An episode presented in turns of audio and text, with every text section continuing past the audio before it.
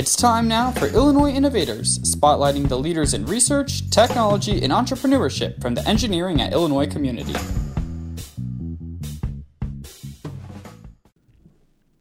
Welcome to another edition of Illinois Innovators. I'm your host, Mike Koon. Today's guest is the world's leading expert in spectroscopic imaging, Rohit Bhargav. He's a director of the Cancer Center at Illinois, a center fostering interdisciplinary research and innovation and novel educational experiences from world class faculty at the convergence of science and engineering. A professor of bioengineering with an affiliation with the Beckman Institute, Rohit and his team have developed a 3D printer that makes highly precise scaffolds of living organs such as the heart. Made of a type of sugar called isomalt, uh, the results of the project will make it easier to study ducts and vessels where cancer can take root. It's just one way he's leading uh, engineering to, to bring solutions to medicine. Today, we'll introduce you to several of those ways that engineering is playing a role in solving diagnosis and treatment of a variety of cancers. Uh, Rohit Bhargav, welcome to the program. Thank you, Mike. Thanks for having me here. Uh, I guess first off, uh, talk a little bit about your background because uh, the lead is the the uh, world's leading expert in spectroscopic imaging.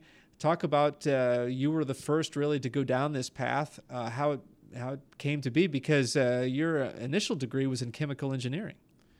Yeah, that's an interesting path, Mike. so I started off as an undergraduate in chemical engineering, and I had a minor degree in polymer science and engineering. Uh, then I went to do a PhD in polymer physics, uh, primarily working on experimental uh, phase separated systems, which meant two kinds of polymers mixed together, and doing some theory.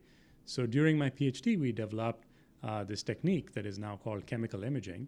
And the idea here is not only to look at the visible uh, picture of the material, but also look at its molecular composition. So you can image molecules or image chemistries and that's really the idea behind most of my work since. It's the idea to be able to observe and quantify chemistry and then use that knowledge to do diagnostics or uh, to understand materials further. And uh, you were uh, hired as, uh, I think, the, maybe the first assistant professor in bioengineering here all the way back in 2005. So, talk about taking that technology and then applying it to, to bioengineering.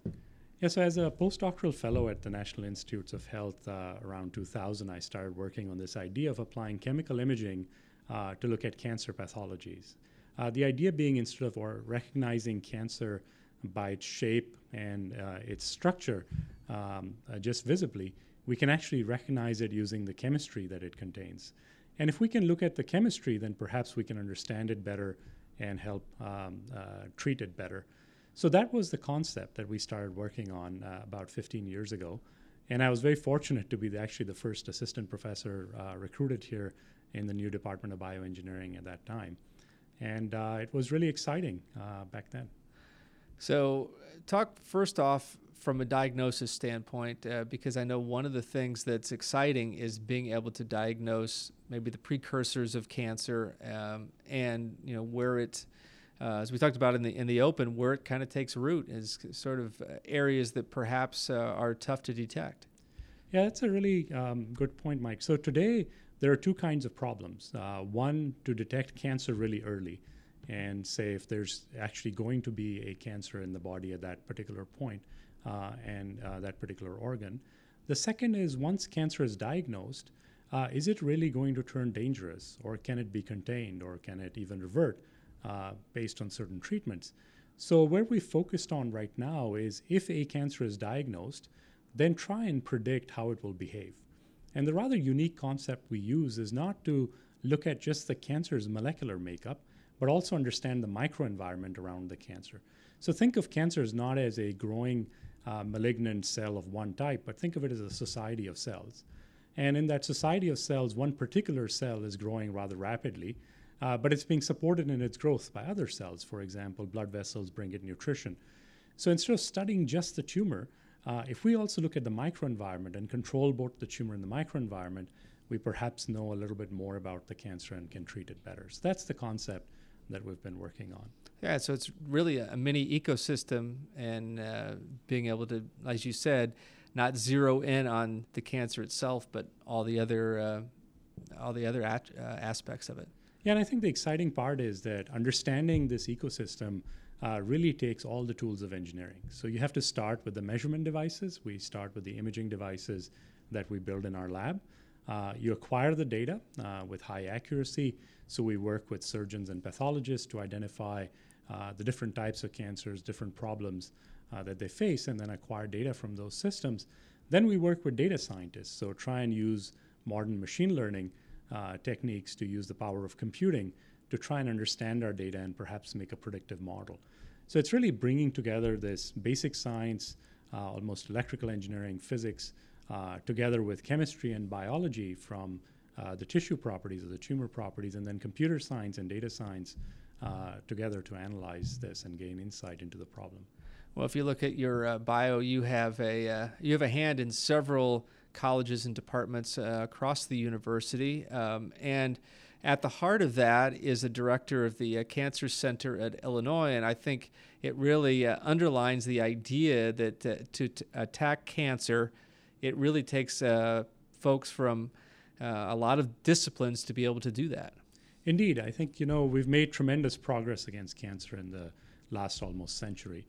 And the idea there was initially to just study the disease, recognize it, understand the dangerous features of it, and perhaps find a quick solution, right? So the first few decades were essentially spent just understanding cancer. Then in the 70s, this whole molecular biology revolution happened. So the focus again shifted to understanding the precise details of not only biology, but biology associated with cancer. Then, if you think about it, in the mid 90s, almost the genomic revolution was upon us. And then the race was on to sequence uh, the genome, just understanding the genome. Uh, at the turn of the century and onwards, it was utilizing that genomic information.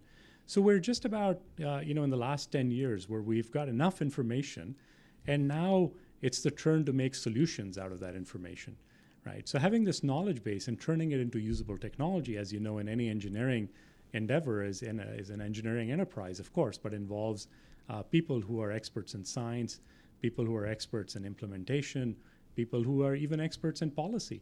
So, if we have to have true technological solutions for cancer uh, today that arise from engineering, we do have to involve all the other fields, medicine in particular, and our engineering based College of Medicine is a great example. But we also have to involve basic scientists, uh, social scientists, and behavioral scientists. So the list goes on, but uh, we've made a start with the Cancer Center here. And obviously, there were uh, researchers, professors that were already on campus that kind of came together um, and it's been around for around 10, 10 years, but I think really jump started uh, maybe 2018. Um, has there then been an effort to start recruiting uh, faculty members that maybe fit um, the bill here in, in, terms of being able to, to be leaders in cancer specifically? Yeah, so the Cancer Center uh, effort was started about 10 years ago. And it really was a grassroots effort where uh, a group of faculty came together and decided to work together, correspond with each other, meet regularly, and try to make joint progress. And over time, we realized that we had a really novel concept on our hands, and we could uh, have our impact much beyond the borders of the University of Illinois uh, if we organized together to work together with other people. So that's the genesis of the Cancer Center, really. In 2018, we became officially one of the eight uh, campus wide institutes on this campus.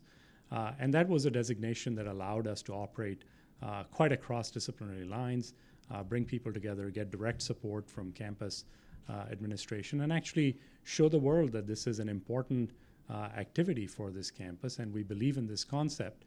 So we took that further, and now we're actually in the middle of applying for National Cancer Institute designation as the first technology and engineering focused cancer center in the nation. What would that mean for this particular center and for the university? That's a really important designation. It's a really important step because primarily it's a recognition by the National Cancer Institute that this cancer center is of a sufficient size, of a sufficient quality, and sufficiently well organized uh, set of activities that merit its inclusion in a uh, sort of merit list of, of cancer centers, if you will. And this, this seal of approval actually comes with an automatic recognition by other cancer centers that we're of a certain standard, of a certain stability, and we can be counted on as a partner. So it actually opens the door for Illinois technology and our engineering uh, to be used by cancer centers across the nation. It makes it much easier for us to collaborate with them, It makes it much easier for people to find us, and it makes things much faster for our research to be uh, adopted elsewhere. And people are used to hearing this engineering uh, led, engineering based, uh, because we started the College of Medicine. Uh, we're in the in the second year um, of that. Uh, very exciting. Uh, talk about and and uh, we have we actually have had you on to talk about why cancer needs engineering was the title of that podcast. But maybe for those that, that haven't heard it, um, talk about why that's important and how Illinois as uh, as a strong engineering school um, can really be a leader in engineering based approaches to medicine.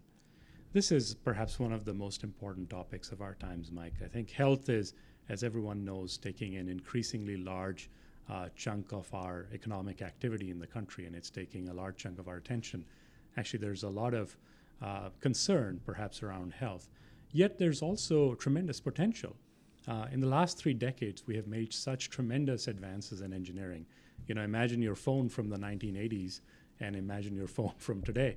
Uh, it's purely a technological and engineering driven marvel as to how we've changed in every facet of society. There was no internet, uh, you know, three decades ago to talk of in the in the general domain, uh, and the the sheer level of uh, sophistication in our cars, in our thermostats, everywhere uh, in life. So it's quite a fair question to ask uh, when will that innovation come into the healthcare space to improve our condition? And that's really the focus of our College of Medicine and of the Cancer Center broadly. So I think this whole trend began with the Department of Bioengineering on our campus about 15 years ago to organize into formal units that actually focused on health. So bioengineering uh, um, achieved official designation in December 24 uh, in 2004. Uh, the Cancer Center was started about a decade ago, and the College of Medicine, of course, as you know, now has its second class going through it. So I think these three forces are pretty much engineering focusing on health. Uh, as a university, we have a land grant mission to focus on the problems of society. Uh, we have tremendous uh, capacity here to do that. And with this deliberate action by our campus leadership over the last decade and a half uh, to focus on health, I think you're now starting to see the fruits of that uh, come up. And again, with the focus, with the right focus, with getting the right team behind it, uh, we think we will have solutions uh, that are worthy of being adopted. Well, I want to talk to you uh, specifically about uh, digital molecular pathology as it relates to this because uh, that is um, one of your uh, expertise. Just talk about that field and where that fits into this paradigm. So, pathology is the gateway to therapy in cancer. you have to recognize what is there first before you can treat it. So for, for every pretty much uh, every cancer that is not a blood cancer, so every solid cancer in the body, uh, the process has remained actually remarkably the same for the last 125 years. Uh, a piece of tissue is taken out of the body, it's cut to a very thin thickness, so a, a single cell uh, level thickness, uh, put on a glass slide, and then we put dyes on it, and these dyes uh, originate from natural products in trees, for example. So this is a rather old technology. Uh, and then we look at it under a microscope. Uh, a person looks at it and makes a subjective decision based on how the tumor looks. So what we said instead of uh, doing this manual, uh, you know, multi-step process, we're going to take the tissue and directly look at its chemistry. And if we can directly look at its chemistry and use a computer program to analyze that, uh, first of all, it's all digital. There's no manual, subjective uh, decision making there. Second, it can be very objective and automated, so we can get consistent results and we don't have to spend that much time to get the results. Uh, third, as I think I mentioned briefly, uh, we can change the way uh, we look at pathology. So instead of looking at just the characteristics of the tumor, uh, which make up almost all the diagnostic criteria right now, we can understand the tumor as well as its microenvironment. So we understand the whole society of the tumor rather than just the individual uh, part of the tumor. And with that, maybe we can make better diagnoses. And if we can diagnose better, we can uh, uh have much better personalized uh, type of treatments for people.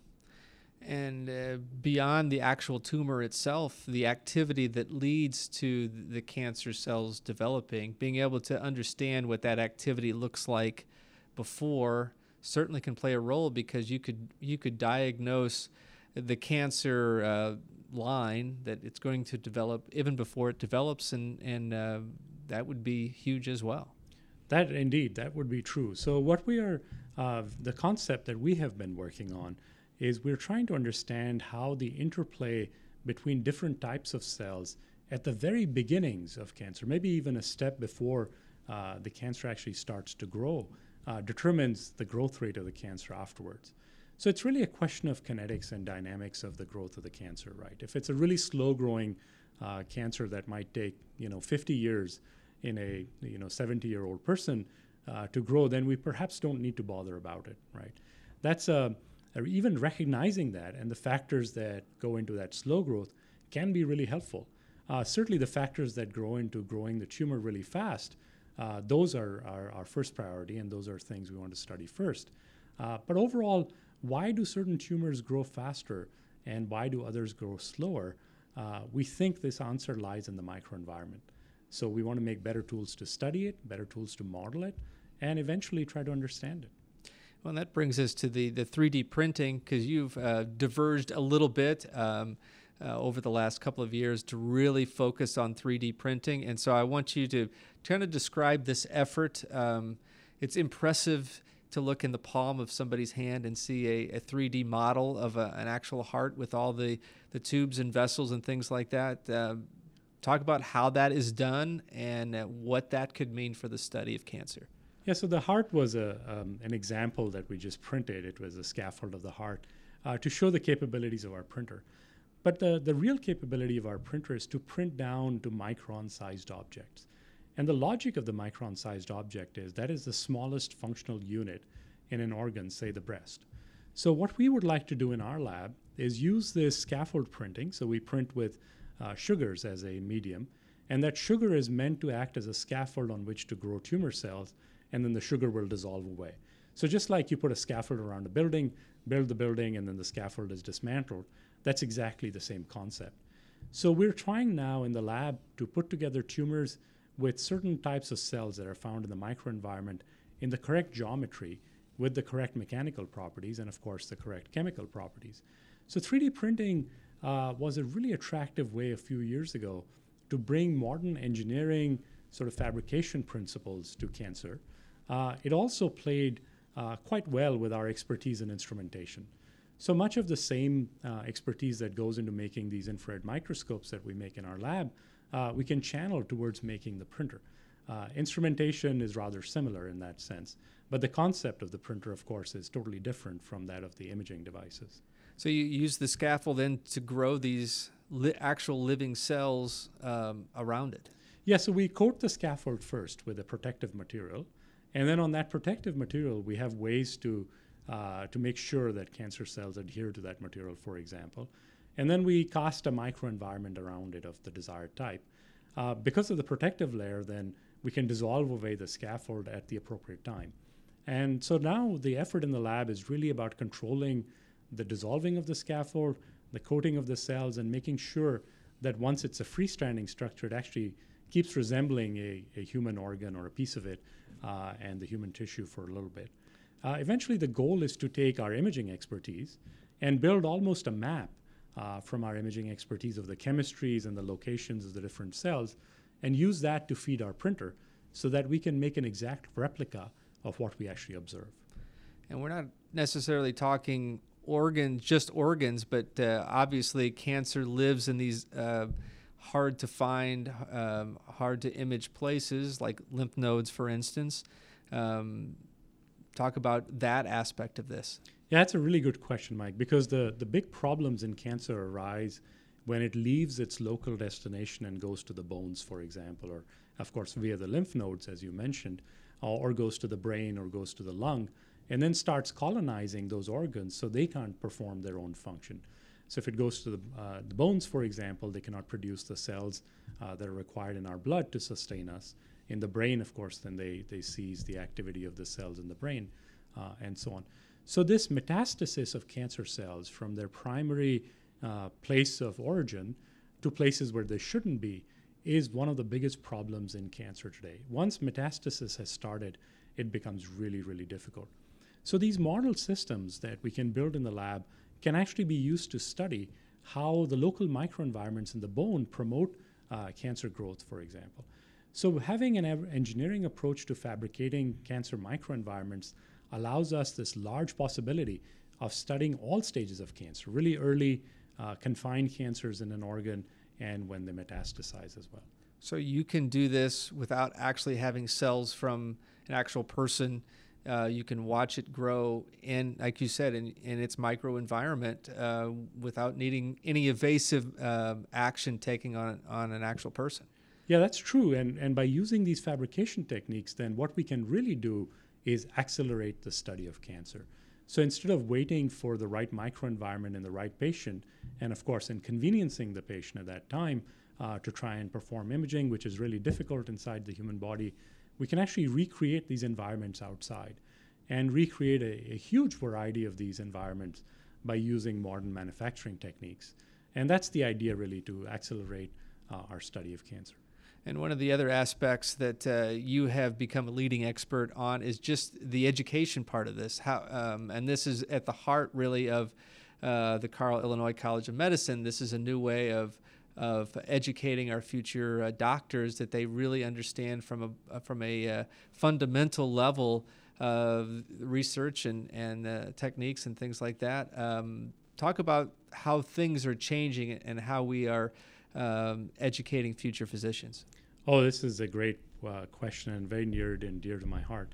Of course, the Carle Illinois College of Medicine is an amazing and revolutionary opportunity uh, to change the way we educate physicians. And the idea there is to have the physicians be competent in technology and engineering uh, and the use of the same, uh, as well as innovate in that space. So we actually call them physician innovators.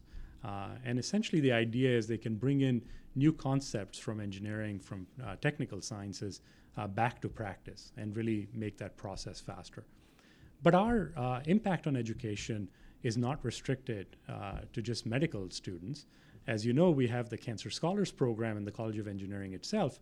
And the idea is how to use cancer or any health topic as a motivating tool to really better the practice of cancer of engineering education itself. So we think we make even better engineers when we inspire them by a health topic. And now we've had two classes of, of cancer scholars graduate. Uh, they're all doing phenomenally well. Uh, but most importantly, they understand their engineering education much better because they have the context of an application field in a disease, for example, uh, to motivate them and help them uh, understand their classes.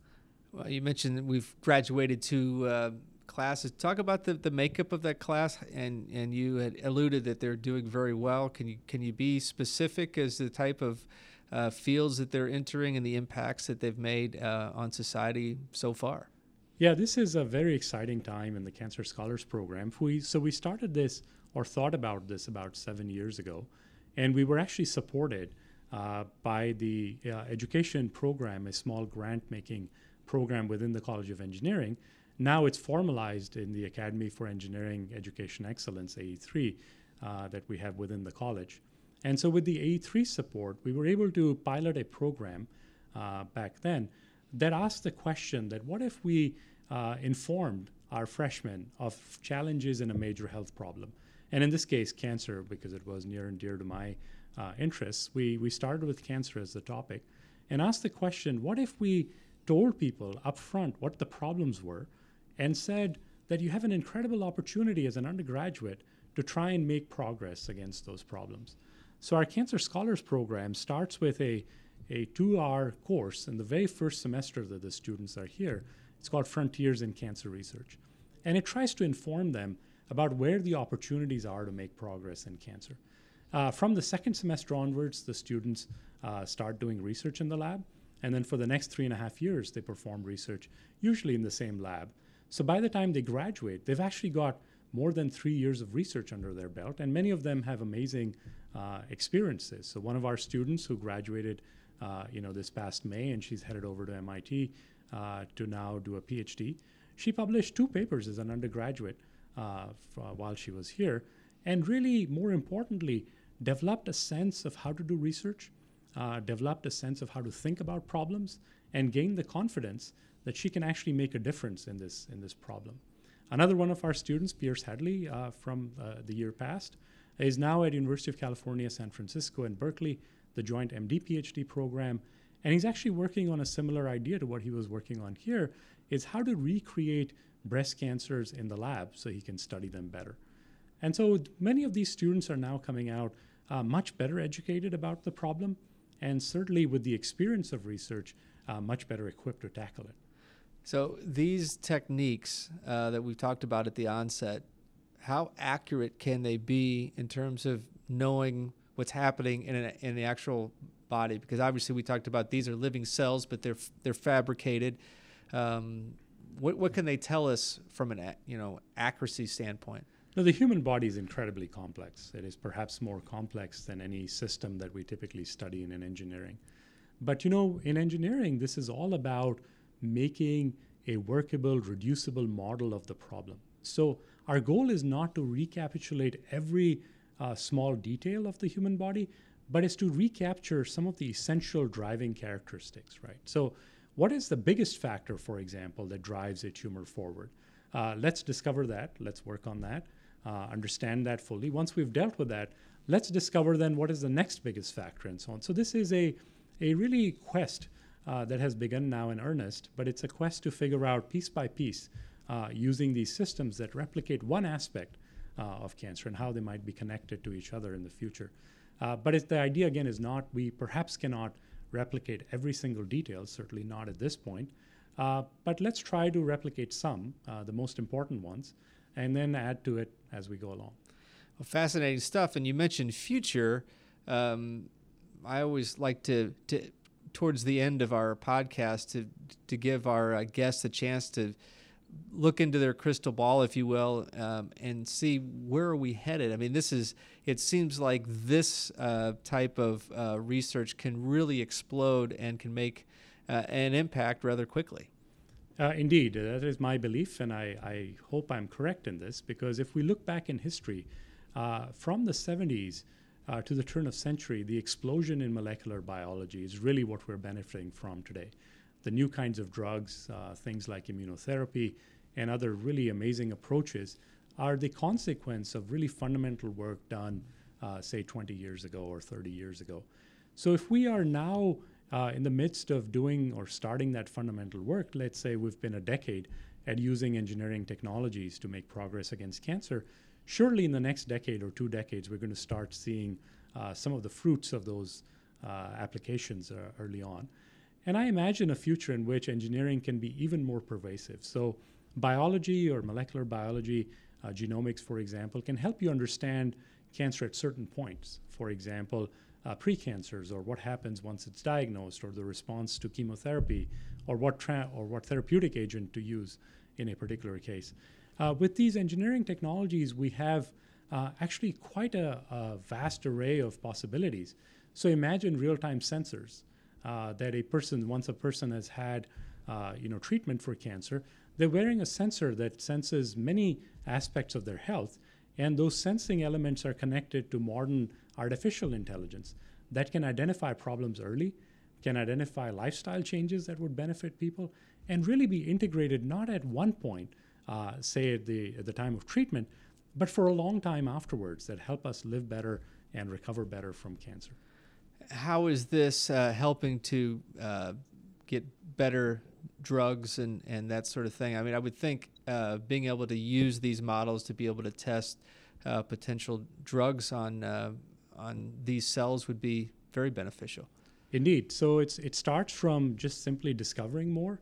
Um, it starts from stratifying uh, people as to see who will respond to which drug. It starts from modeling uh, how tumors behave and modeling in response uh, to what action the drugs might have and so on. So we have quite an amazing uh, set of possibilities now.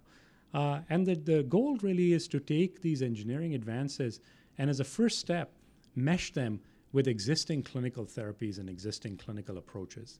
As a next step, then, is to discover new things uh, that can change the way we're, we're uh, dealing with the disease at present. So we're just at the beginning, really, of this uh, engineering type approach applied to cancer. And I'm sure we'll see some progress ahead. Why is Illinois the right place to, to have this happen? Uh, because we talked about the first engineering based college of medicine, potentially the, uh, the first um, uh, cancer uh, center. Um, that's engineering based, being accredited by the National Institutes of Health and so forth. Talk about what makes Illinois the place where this could be uh, kind of the center uh, of this uh, research and technology. Yeah. Well, Illinois engineering is simply amazing. I mean, if you look at the history of uh, many technologies that have changed society over the last century, you'll find Illinois engineers, uh, you know, behind many of those innovations. And so there's a really huge history at Illinois of doing the hardcore, difficult engineering problems that allow us to make progress uh, broadly in that field. So then, in that history, that tradition, uh, that culture of addressing big problems and finding solutions for it, I think is the start. Uh, the second really good thing we have going for us is we're a very large engineering school. Uh, more importantly, we're a very collaborative uh, engineering school. So, using harnessing this power of collaborative size and turning our focus onto uh, an important problem for society that really is in the best uh, traditions of Illinois engineering. It also helps that we had a somewhat of a blank slate. So the University of Illinois was not engaged in a clinical cancer enterprise, for example, or tied down uh, to conventional molecular biology approaches where we have already invested a lot of money and infrastructure and resources uh, to enable that direction.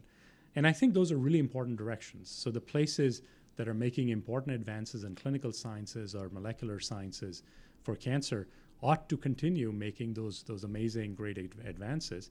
But then we need new people to come in and focus in on the engineering side.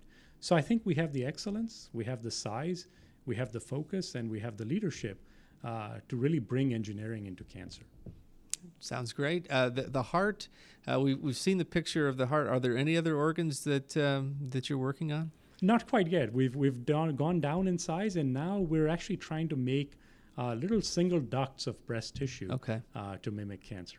All right. Rohit Bhargava has been our guest. Thank you for uh, spending 30 minutes or so with us. Uh, um, and we look forward to, to having you back, certainly uh, as, a, as a repeat guest. And um, things are changing rapidly. And so we, we look forward to, to the what's next um, and certainly when the accredit, uh, accreditation uh, happens, and we certainly anticipate uh, or are hoping that that happens, uh, we like to bring you back to talk about that.